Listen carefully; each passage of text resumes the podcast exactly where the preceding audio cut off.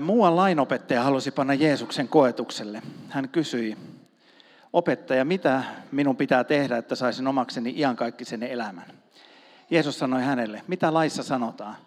Mitä sinä itse sieltä luet? Mies vastasi, rakasta Herraa Jumalaasi koko sydämestäsi ja koko sielustasi, koko voimallasi ja koko ymmärrykselläsi ja lähimmäistäsi niin kuin itseäsi. Jeesus sanoi, oikein vastasit, tee näin, niin saat elää. Mies tahtoi osoittaa, että hän noudatti lakia ja jatkoi. Kuka on sitten minun lähimmäiseni? Jeesus vastasi hänelle näin. Eräs mies oli matkalla Jerusalemista Jerikoon, kun rosvojoukko yllätti hänet. Rosvot veivät häneltä vaatteetkin päältä ja pieksivät hänet verille. Sitten he lähtivät tiehensä ja jättivät hänet henkihieveriin.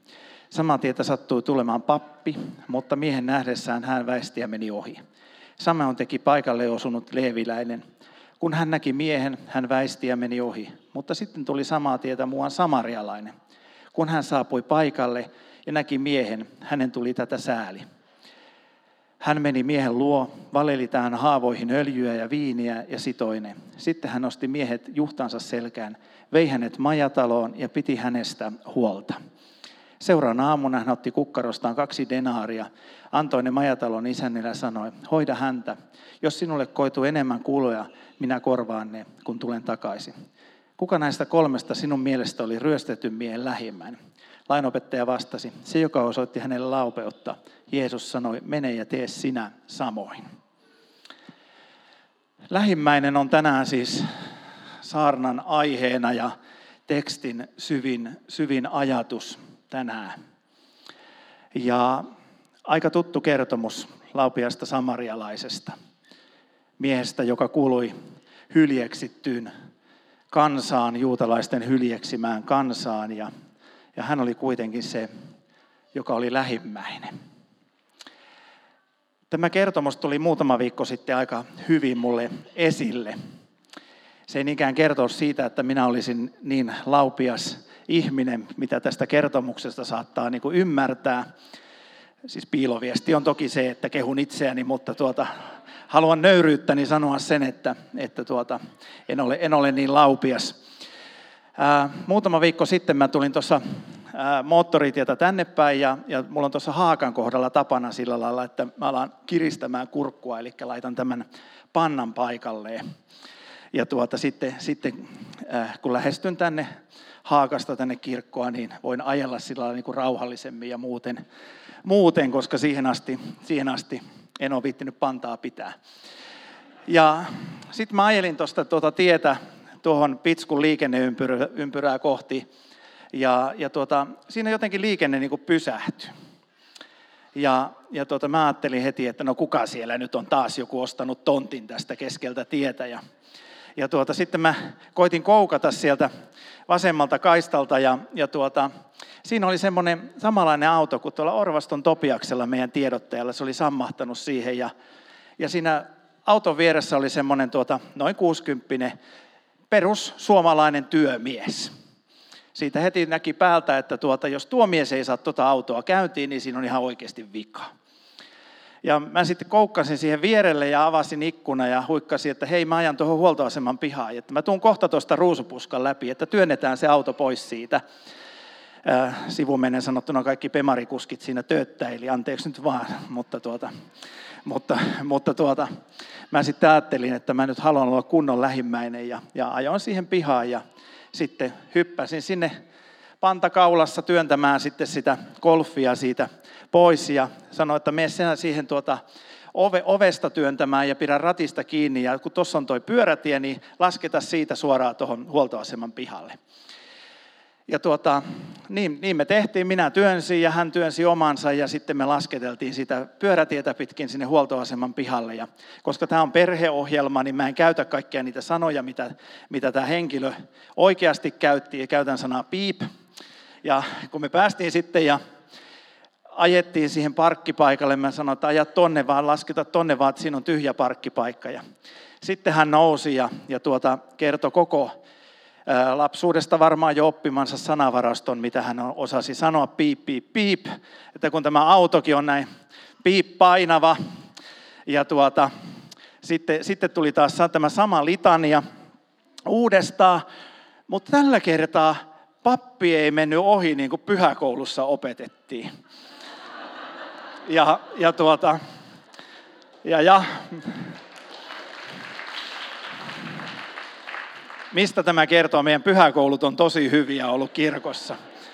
Ja tuota, sitten hän vakavoitui ja taas tuli tämä pitkä litania, näitä P ja V ja kaikki sanat peräkana. Ja just on eronnut kirkosta. Ja sitten tuli taas tämä pitkä litania, litania tuota, hyvin liturgimaisesti sieltä, niin ikään kuin hän olisi ennenkin käyttänyt näitä sanoja. Ja, ja tuota, ne tuli pitkänä litaniana siellä, että ja sitten tämä V-sana viimeisenä, ja kun pääsen kotiin, niin liity heti takaisin. Ja sitä en tiedä, mitä tapahtui. Ja sitten tämä, tämä tuota, 60 työmies haalari päällä katto mua ja, ja tuota, levitti kätensä ja tuli halaamaan mua. Ja, tuota, ja tuota, sanoi, että pitäisikö hänen oikein kahvit vielä tarjota. Mä sanoin, että no annetaan olla, että mulla on vähän, vähän kiirettä tässä, mutta tuota, mene nyt liittymään sinne kirkkoon. Ja, ja tuota, näin, näin tuota, laupias samarialaisen kertomus tuli niin kuin ikään kuin putosi tähän päivään sieltä raamatun lehdiltä, mutta tällä kertaa kävi onnellisesti, että pappi ei mennyt ohi. No, jos me katsotaan tuota raamatun paikkaa, niin mitä siinä ensimmäisenä kysytään? Siinähän kysytään sitä, että miten peris se elämä. Ja siihen Jeesus vastaa, että kun sä elät lähellä Jumalaa, kun sä elät suhteessa Jumalan kanssa, sulla on suhde Jumalan kanssa, niin sä perit se elämä. Ja sitten hän antaa sen tehtävän, joka on meidän kristityn, jokaisen kristityn tehtävä. Eli elää lähimmäisen kanssa suhteessa. Ja hän antaa tämän klassisen lauseen, rakasta lähimmäistä niin kuin itseäsi. Eli sieltä tulee rakkauden kaksoiskäsky. Ensinnäkin rakasta Jumalaa ja sitten se, mitä meidän elämässä pitäisi tehdä, vaikka me ollaan pelastuttu senkin perusteella, että me uskomme Jumalaa ja meillä on suhde Jumalaan, niin meidän elämä tulisi kuitenkin olla sitä, että me elämme tätä pyhityselämää. Ja se tapahtuu, tämä pyhitys kaikilla parhaalla mahdollisella tavalla, että me elämme toisten ihmisten kanssa suhteessa, olemme toisten, toisille ihmisille lähimmäisiä. Ja tähän Jeesus tässä tekstissä meitä kutsuu, olemaan lähimmäinen. Ja hän kutsuu myös rakastamaan itseänsä. Ja mä ajattelen jotenkin, että tämä lähimmäisenä olo, se ei ole koskaan niin kuin helppoa. Ensinnäkin siihen tietysti liittyy se, että kelle meidän tulee olla lähimmäinen. Ja raamatun yksiselitteinen ajatus on se, että ihan jokaiselle. Ei ole semmoista ihmistä, jolle meidän ei tulisi olla lähimmäinen. Sen tähden tässä tekstissä se henkilö, jota autettiin, oli siitä kaikista hyljeksityimmästä kansan osasta. Ja sen tähden Raamattu haluaa meille osoittaa, että meidän tulisi olla lähimmäisiä jokaiselle. Mä tiedän, että meillä on vallalla erilaisia ajatuksia, että, että tuota, me yritetään puolustella jotenkin sitä, että meidän ei tarvitsisi olla lähimmäisiä. Me yritetään puolustella esimerkiksi isänmaallisuudella sitä, että meidän ei tarvitsisi olla lähimmäisiä niille ihmisille, jotka muuttaa ehkä tähän maahan. Se ei ole raamatun mukaan oikein. Koska raamatun ehdoton ajatus on, että me olemme lähimmäisiä jokaiselle. Se perustuu siihen, että me ajatellaan, että joku asia tässä maailmassa on minun. Ja tuo toinen ei saa tulla viemään minulta tätä. Ja meidän tulisi muistaa se, että kaikki tämä, mitä meidän ympärillä on, mitä meillä on, se on Jumalan. Ja se kuuluu ihan jokaiselle. Ja Jumalan armollinen tahto on se, että meillä jokaisella on se meidän jokapäiväinen leipä, se meidän jokapäiväinen osa. Ja senkin tähden raamattu kehottaa meitä olemaan lähimmäisiä toisille. Lähimmäisyydessä on tietysti tämä puoli, eli olemme lähimmäisiä jokaiselle ihmiselle. Mutta lähimmäisyydessä on se hankala puoli, että on todella hankala olla joskus lähimmäinen jollekin. Koska näyttää siltä, että toinen ihminen on tosi hankala. Toinen ihminen on ärsyttävä. Kun mä yritän lähestyä sitä, niin se käyttäytyy jotenkin ihan ihmeellisesti. Ja sen kanssa ei pysty olemaan suhteessa. Ja niin me usein jätetään se koko ajatus ja jätetään se, että me ei olla lähimmäisiä toiselle. Vaan ajatella, että minulla on oikeus vetäytyä tästä suhteesta sen tähden, koska tuo toinen ihminen on niin vaikea. Mä ajattelen, että lähimmäisyyteen liittyy oleellisesti yksi iso asia, ja se on itsetunto. Se voi kuulostaa, että nyt mentiin sieltä hengellisistä asioista psykologian puolelle. Mutta mä ajattelen, että psykologia on yhtä hengellistä kuin hengellisetkin asiat.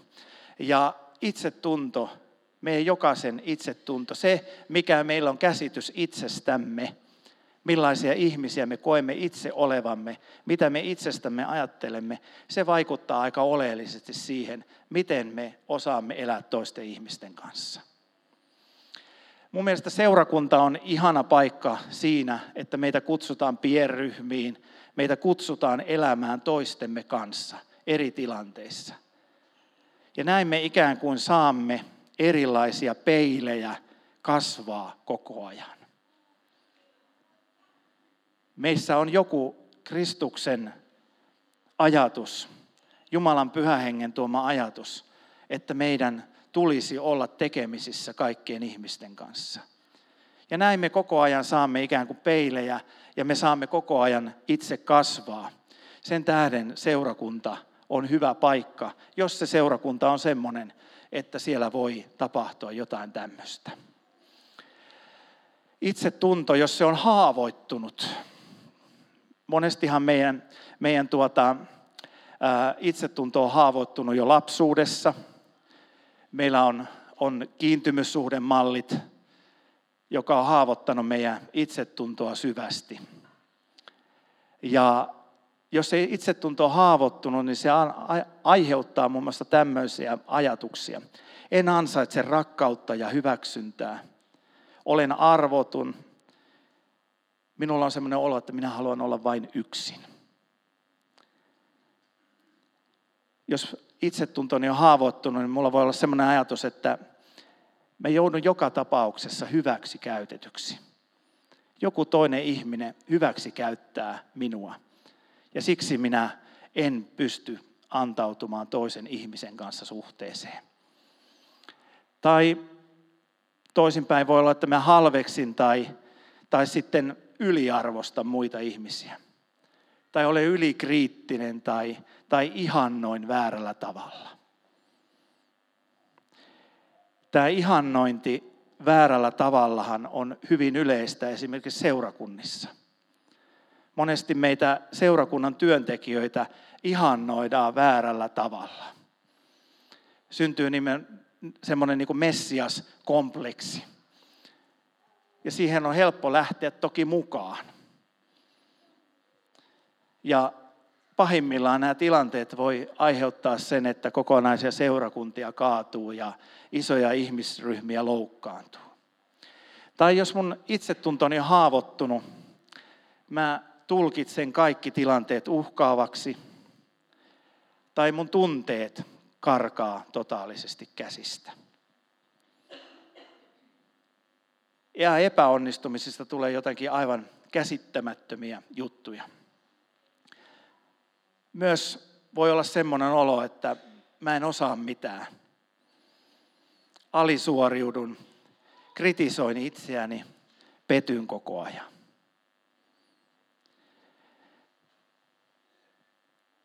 Työsuhteessa on semmoinen ajatus, että on esimiestaitoja ja on alaistaitoja. Jos esimiestaidot on hyvät ja alaistaidot on hyvät, niin silloinhan tilanne on onnellinen. Lähimmäissuhteissa on ehkä sama ajatus. Meillä on lähimmäistaitoja minun puolelta ja lähimmäistaitoja sinun puolelta. Ja jos itsetunto on kovin haavoittunut, niin lähimmäistaidot voi olla aika onnettomat. Ja se ei ole sinänsä sinun vika. Mutta se on paikka, jossa sä saat ehkä kasvaa. Se on myös paikka, jossa se toinen, joka yrittää olla sun lähimmäinen, saa kasvaa ja opetella ymmärtämään sua, millainen ihminen sä oot. Mutta samalla sen ymmärryksen kautta rakastamaan itseänsä ja suojelemaan itseänsä siltä, että toisen käyttäytyminen ei aina johdu siitä, mitä minä ajattelen tai mitä minä sanon. Saarnaaminen on tosi vaikeaa joskus. Ja mä huomaan aika usein, että kun mä oon sanonut jotakin, niin mä loukkaan jotakin. Mä en ajatellut loukkaavani. Mä sanon ehkä suoraan jonkun asian tai, tai tuota, vaikka sanoisin kuinka rakkaudella, niin joku saattaa loukkaantua. Ja me ei ymmärretä ollenkaan toisiamme, että miten tämä nyt näin meni. Ja tässäkin tapauksessa itsetunnolla on iso merkitys siihen, miten me eletään ja ollaan tässä seurakunnassa ja toisten kanssa yhteydessä. Ja mä ajattelen, että rakkauden kaksoiskäsky on juuri sitä varten, että Jeesus kutsuu meitä kasvamaan. Ja Jeesus haluaa antaa semmoisen onnen meille, että on Jumalan armo ja on myös itsetunto, joka lepää Jeesuksessa, Kristuksessa. Ja kristittyinä meillä on se valtava mahdollisuus, että Jumala on kutsunut meitä siihen, että Kristuksessa sinä olet arvokas. Kristuksessa sinä olet tärkeä. Jeesus rakastaa sinua ehdoitta. Ja tämä on valtava armo ja valtava perusta myös sille, miten me voidaan olla toistemme kanssa läheisiä.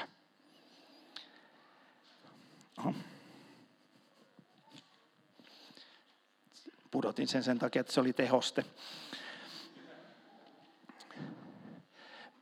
Näissä kiintymyssuhden malleissahan meillä aikuisina, vaikka ne lapsuudesta sinänsä monet juontaa, niin jos me katsomme itseämme johonkin toiseen ihmiseen ja vertaamme toiseen ihmiseen, minkälainen hän on, miten me suhtaudumme toiseen ihmiseen.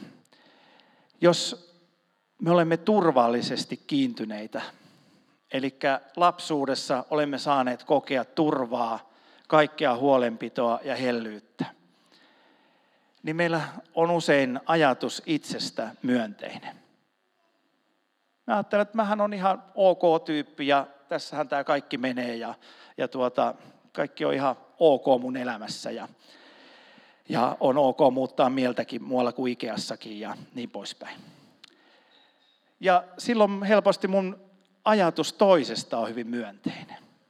Ja tämähän on helppo pohja sille, jos kaksi tämmöistä ihmistä kohtaa, kohtaa ne nyt avioliitossa vai kohtaa ne seurakunnassa lähimmäisinä, niin tämä on hirveän helppo kohta elää toisen ihmisen kanssa. Kaikki menee hyvin. Kumpikaan ei turhista loukkaannu eikä, eikä pahota mieltänsä ja on helppo olla. No sitten jos, jos tuota meidän kiintymyssuhde on, on elämässä tullut tämmöinen takertuvasti kiinnittynyt, tai voisi sanoa, että hermostuvasti kiinnittynyt, niin silloin meillä ajatus itsestämme voi olla hyvin kielteinen. Mä oon täys nolla, musta ei ole yhtään mihinkään.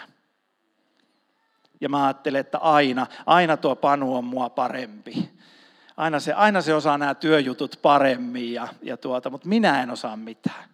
Mä en pysty mihinkään ja musta ei ole mihinkään, mutta Panu se osaa tosi hyvin. Ja mun on hirveän vaikea olla Panun kanssa töissä, vaikka ihan oikeasti sen kanssa on tosi helppo olla töissä. Niin, niin mulla on hirveän vaikea olla Panun kanssa töissä, koska, koska mä ajattelen itsestäni, itsestäni että tuota, mä oon täys nolla. Ja Panu saattaa ihmetellä, että, tuota, että tuota, miten se nyt aina, aina reagoi kaikkeen, mitä mä teen, että se aina vaan menee niin kuin syvemmälle ja syvemmälle ja syvemmälle, vaikka kuinka yrittää elää sen kanssa niin kuin lähimmäisenä tässä tilanteessa. No sitten, jos äh, yksi kiintymyssuhdemalli on tämmöinen välttelevän itseriittoisesti kiintynyt, Näitä voitte googlata sitten kiintymyssuhdemalleja, niin voitte tämän jälkeen sitten, sitten tuota niitä opiskella. Välttelevän itseriintoisesti kiintynyt. Ja silloin meidän ajatus itsestämme on myönteinen. Mä oon muuten tosi hyvä tyyppi, mutta no toiset, toiset ihmiset on ihan kamalia. Tuo toinen ihminen on ihan kamala. Miten se voi niin kuin ajatella tuolla, eikö se ole niin kuin järkeä päässä, eikö se ymmärrä mistään mitään? Koska mä ymmärrän kaiken. Sitten on, on ehkä se vaikein tässä, eli välttelevän pelokkaasti kiintynyt. Onnea vaan kääntäjälle. Välttelevän pelokkaasti kiintynyt. Onneksi me katsottiin nämä termit alkuun jo välttelevän pelokkaasti kiintynyt on, tuota, suhtautuu itseensä kielteisesti ja tuota, suhtautuu toisiin ihmisiin kielteisesti. Eli hän on tosi angstinen persoona. Ja sitten kun meillä on näitä tämmöisiä suhtautumisia kielteisesti, niin mitä se aina aiheuttaa? Huonoa pettymysten sietokykyä, loukkaantumisherkkyyttä. Me voidaan ihmetellä toistemme kanssa, että miten tuo toinen ihminen voi loukkaantua tuommoisesta asiasta. Ja se on niin kuin mahdollista, että se loukkaantuu tuommoisesta asiasta, vaikka emme sano yhtään mitään. Sitten yksi iso asia on se, että voi olla täysin kyvytön vastaanottamaan rakkautta. Ei, ei pysty niin kuin siihen. Ja miettikää, mitä tämä on siinä, rakasta Jumalaa yli kaiken, lähimmäistäsi niin kuin itseäsi. Mitä se on siinä? En pysty ottamaan vastaan rakkautta. Kokee aina hylätyksi tulemista tai hylkää itse. Mulla on yksi tuttu, joka on nyt kuudennen kerran naimisissa – hän ei pysty elämään suhteessa, koska hän haluaa hylätä itse ennen kuin hän tulee hylätyksi. Hän pelkää suhteessa olemista.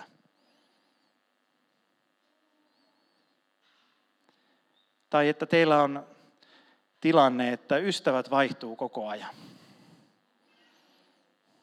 Vähän aikaa yksi, sitten me loukkaannutaan siihen ja annetaan mennä. Toinen, kolmas, ja tätä koko elämä. Sä et ole huono, mutta tässä on Jumalan antama kasvun paikka sulle. Ja ennen kaikkea sä olet Jumalan armossa. Jumalan armossa antamassa itsetunnossa sä olet tärkeä, sä olet arvokas ihminen. Me voidaan eristäytyä Meillä voi olla riippuvuuksia, tai me voidaan etsiä jatkuvasti omien tarpeidemme tyydyttymistä. Tai meillä voi olla loputon tarve saada hyväksyntä. Ettekö te nyt vähän, antaisitte nyt mulle vaikka uploadit, kuinka hyvä saarnaaja mä olen. No niin, kiitos. Mulla voi olla tämmöinen loputon, loputon tarve saada hyväksyntää. Ymmärrättekö nyt, nyt tämä metronomi taas alkoi?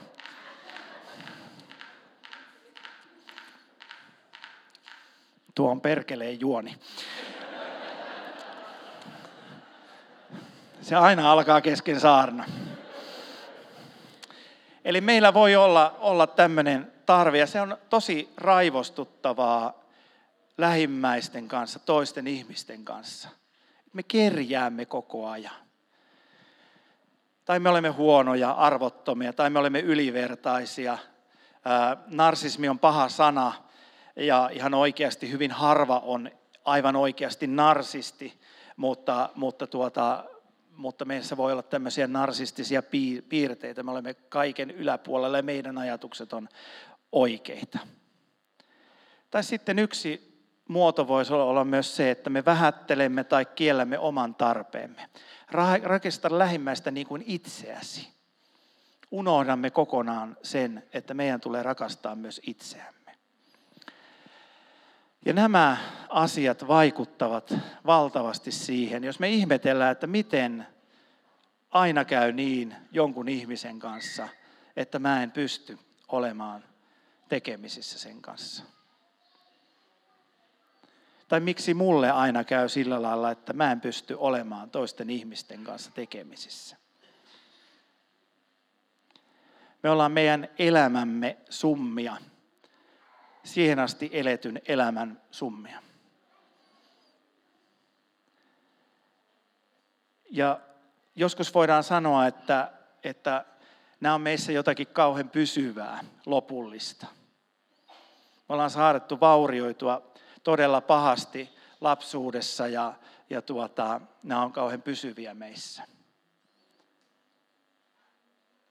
Mutta lähimmäisyys, se, että me antaudumme toisen ihmisten kanssa suhteeseen, rakastamaan heitä ja vastaanottamaan rakkautta, se on yksi asia, joka voi parantaa meitä valtavasti.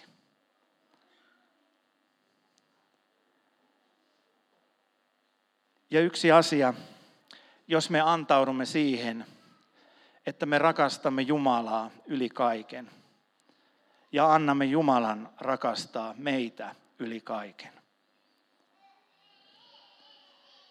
On meidän ajallinen mahdollisuus parantua oikeasti. Jumala tekee ihmeitä tänäkin päivänä, mutta monesti se ihme on valtava prosessi. Ja se prosessi voi tapahtua ainoastaan siinä, että me olemme toisten kristittyjen kanssa tekemisissä, toisten ihmisten kanssa yhteydessä. Uskallamme antautua kaikista niistä leimoista ja peloista, kaikista niistä meistä esitetyistä ajatuksista huolimatta toisten ihmisten kanssa tekemisiin. Minusta yksi kauneimpia kuvia rukouksesta on se, että kun me rukoillaan jotakin asiaa, esimerkiksi rukoilemme sitä Jumalalta, että mä oppisin arvostamaan itseäni. Niin Jumala vie meidät tien päähän, kävelemään tietä eteenpäin, jonka päässä on käsittämätön vastaus – mutta me emme kestä sitä vastausta, sitä Jumalan hyvyyttä, ellei me olla ensin kävelty sitä polkua eteenpäin. Olisi hirveän helppo olla ainut, tai en tiedä olisiko se nyt niin helppoa, mutta ainut ihminen maailmassa. Ei tarvitsisi miettiä tämmöisiä asioita. Mutta koska tämä maailma on äärimmäisen haavoittunut, tämä maailma on äärimmäisen pielessä monesti, niin Jumalalla on käsittämätön lahja meille. Ja usein se on hyvin lähellä. Se on toinen ihminen. Ja Jumala on kutsunut meidät elämään toisten ihmisten kanssa, myös hankalien ihmisten kanssa, huom meidän mielestä hankalien ihmisten kanssa yhteydessä. Ja Jumala on kutsunut elämään meidät elämää, jossa me myös rakastamme itseämme. Jumala on meidän taivaallinen isämme. Ja sen tähden hän toivoo tänäänkin, että me voitaisiin jokainen olla turvallisesti kiintyneitä. Ja hän haluaa antaa meille sen mallin, mitä on, kun on turvallisesti kiintynyt oma taivaallinen isä on esimerkki siitä, mitä on olla, kun saa lapsena olla turvallisesti kiintynyt. Josta seuraa se, että voin suhtautua myönteisesti itseeni, voin suhtautua myönteisesti toisiin ihmisiin ja minun lähimmäisyystaidot paranee. Ja tämäkin on yksi tie, johon Jumala meitä kutsuu. Rukoillaan yhdessä. Isä, sä näet, että me olemme meidän jokaisen elämän summa. Mutta kiitos siitä, että sä oot kutsunut meistä jokaisen elämään tätä elämää. Ja sen elämän ei tarvitse olla pysähtymistä paikoilleen, vaan se voi olla elämää isolla eellä, menemistä eteenpäin, antautumista suhteeseen sinun kanssa, rakas taivaallinen Isä, antautumista suhteeseen muiden ihmisten kanssa ja näkemään sen, että sinä haluat meitä parantaa. Sinä haluat parantaa meidän lähimmäissuhteita. Haluat parantaa meidän lähimmäistaitoja tänäänkin, tässä ja nyt. Sen tähden sinä olet sanonut, että täyttykää pyhällä hengellä. Täyttykää pyhällä hengellä ja me saadaan pyytää, että täytä meitä pyhällä hengelläsi. Että meidän jokaisen pyhitys, se, että me, sinä, Jeesus Kristus, saisit tulla meissä suuremmaksi, voisi toteutua ja me itse voisimme pienentyä. Ja me voisimme jokainen ymmärtää, miten hyvä isä sinä olet ja millaiselle tielle sinä olet meistä jokaisen kutsunut. Ja tämä tie on sitä varten, että meistä jokainen saisi kerran olla taivaan kirkkaudessa. Täydellisesti, turvallisesti, kiintyneenä, iloitsemassa siitä, mitä on taivas. Että se voi olla sitä, että minä suhtaudun itseeni myönteisesti. Suhtaudun toisiin ihmisiin täydellisen myönteisesti. Ja saan rakastaa sinua yli kaiken. Herra, sä näet kaikki ne taakat, mitä me ollaan tänään kannettu tähän kirkkoon. Me saadaan rukoilla sitä, että Puhdista sinä meidät kokonaan, pese sinä meidät kokonaan. Anna meidän syntimme anteeksi. Ja kiitos siitä, että sinä sanot, että olet rakastanut maailmaa niin paljon, ettei yksikään, joka uskoo sinuun, ikinä kuole, ikinä häviä, ikinä joudu pois, ikinä tule hylätyksi koska sinä, Jeesus Kristus, seisot meidän jokaisen rinnalla. Odotat vain, että saat rakastaa meistä jokaista. Olkoon nimesi ylistetty. Amen.